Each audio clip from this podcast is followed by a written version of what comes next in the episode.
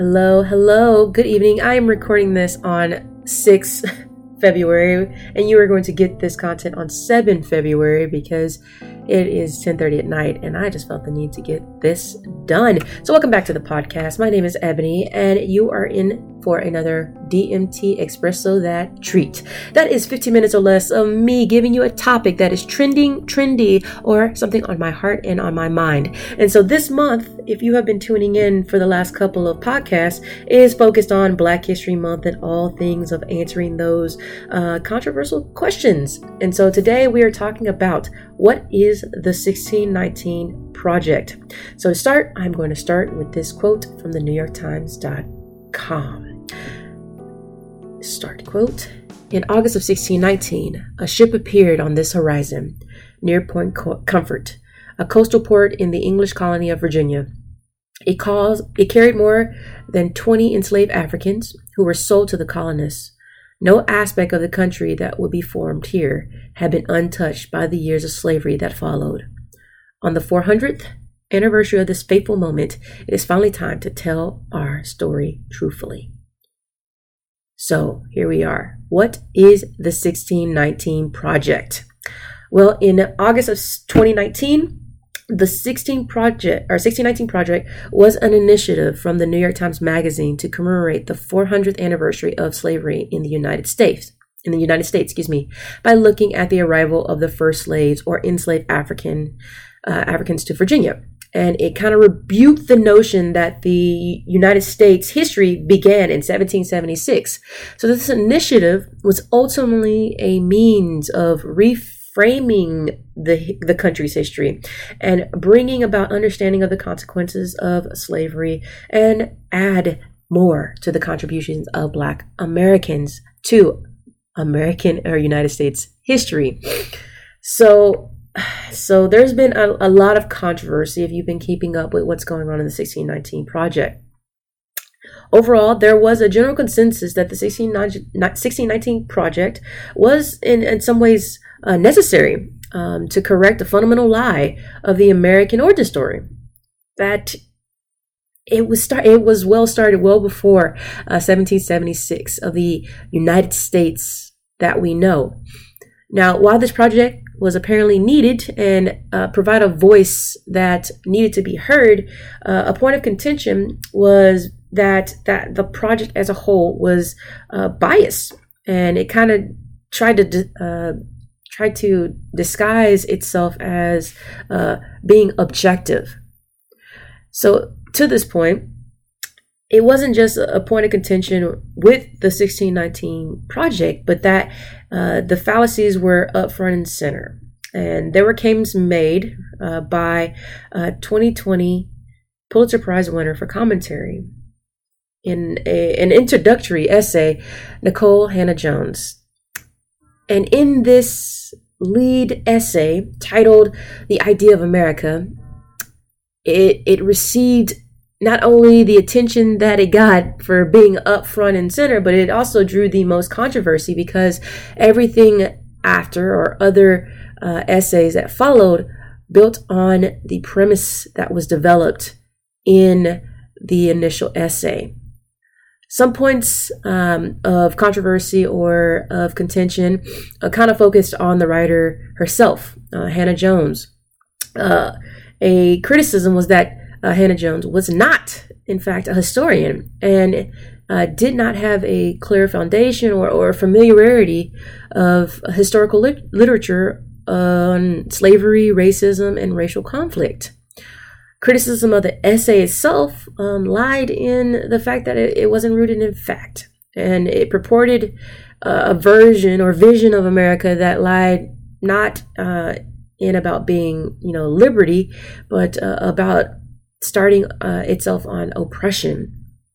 So, to this end, um, Hannah-Jones uh, made claims about the American Revolution and revolutionaries, which presented to the reader uh, that it was aiming with uh, aiming for the readers to come to this understanding that the revolution was primarily uh, to purport uh, and perpetuate slavery in America.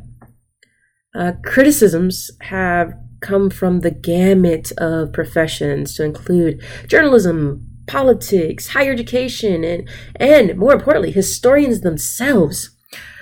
Reactions, you know, kind of came from across the board, where again, you know, it was lauded for being so innovative, so uh, different, and an understanding that uh, that history has been scaled.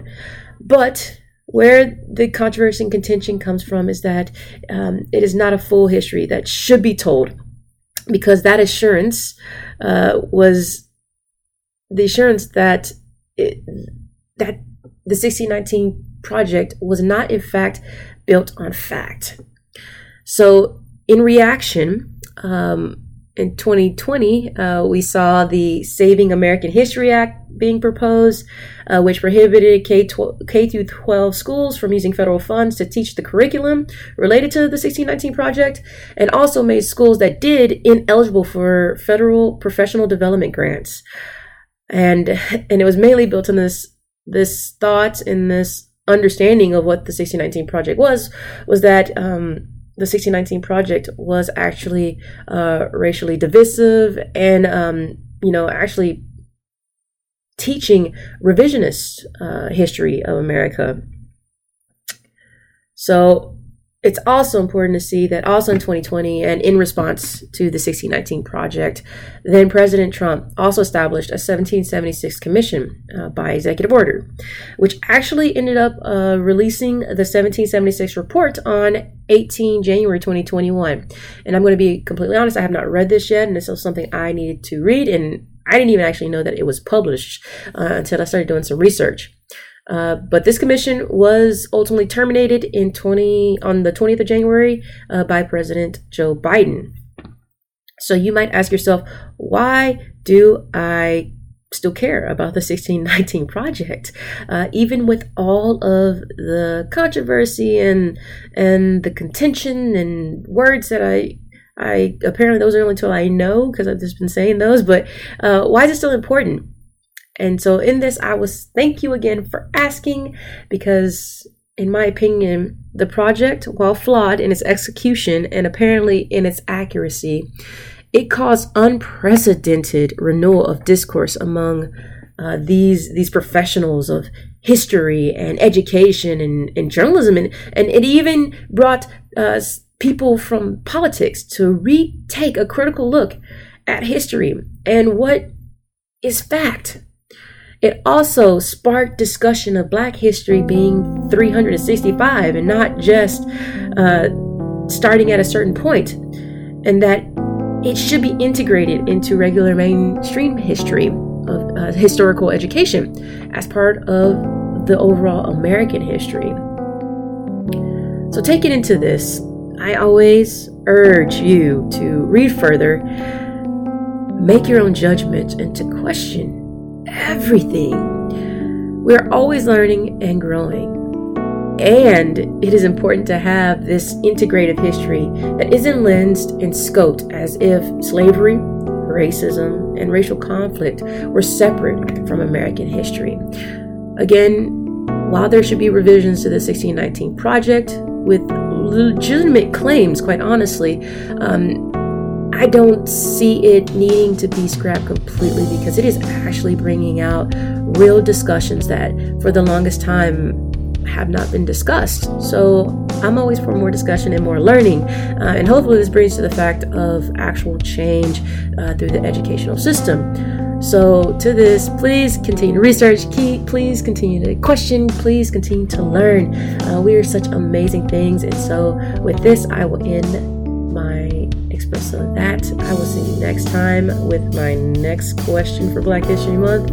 And um, also i've added uh, a few resources to the description so i would love for you to just take a take a click. And if you're wondering more about the 1619 project uh, it, it, it actually has um, both uh, both like write the things for the 1619 project and uh, even those uh, rebuttals so I am always going to tell you to tie in your t- community for uh, thriving, inspiring, and elevating. And I am sending peace, love, positivity, and good vibes. You have a wonderful evening, morning, day, week, and I will see you later. Bye bye, guys.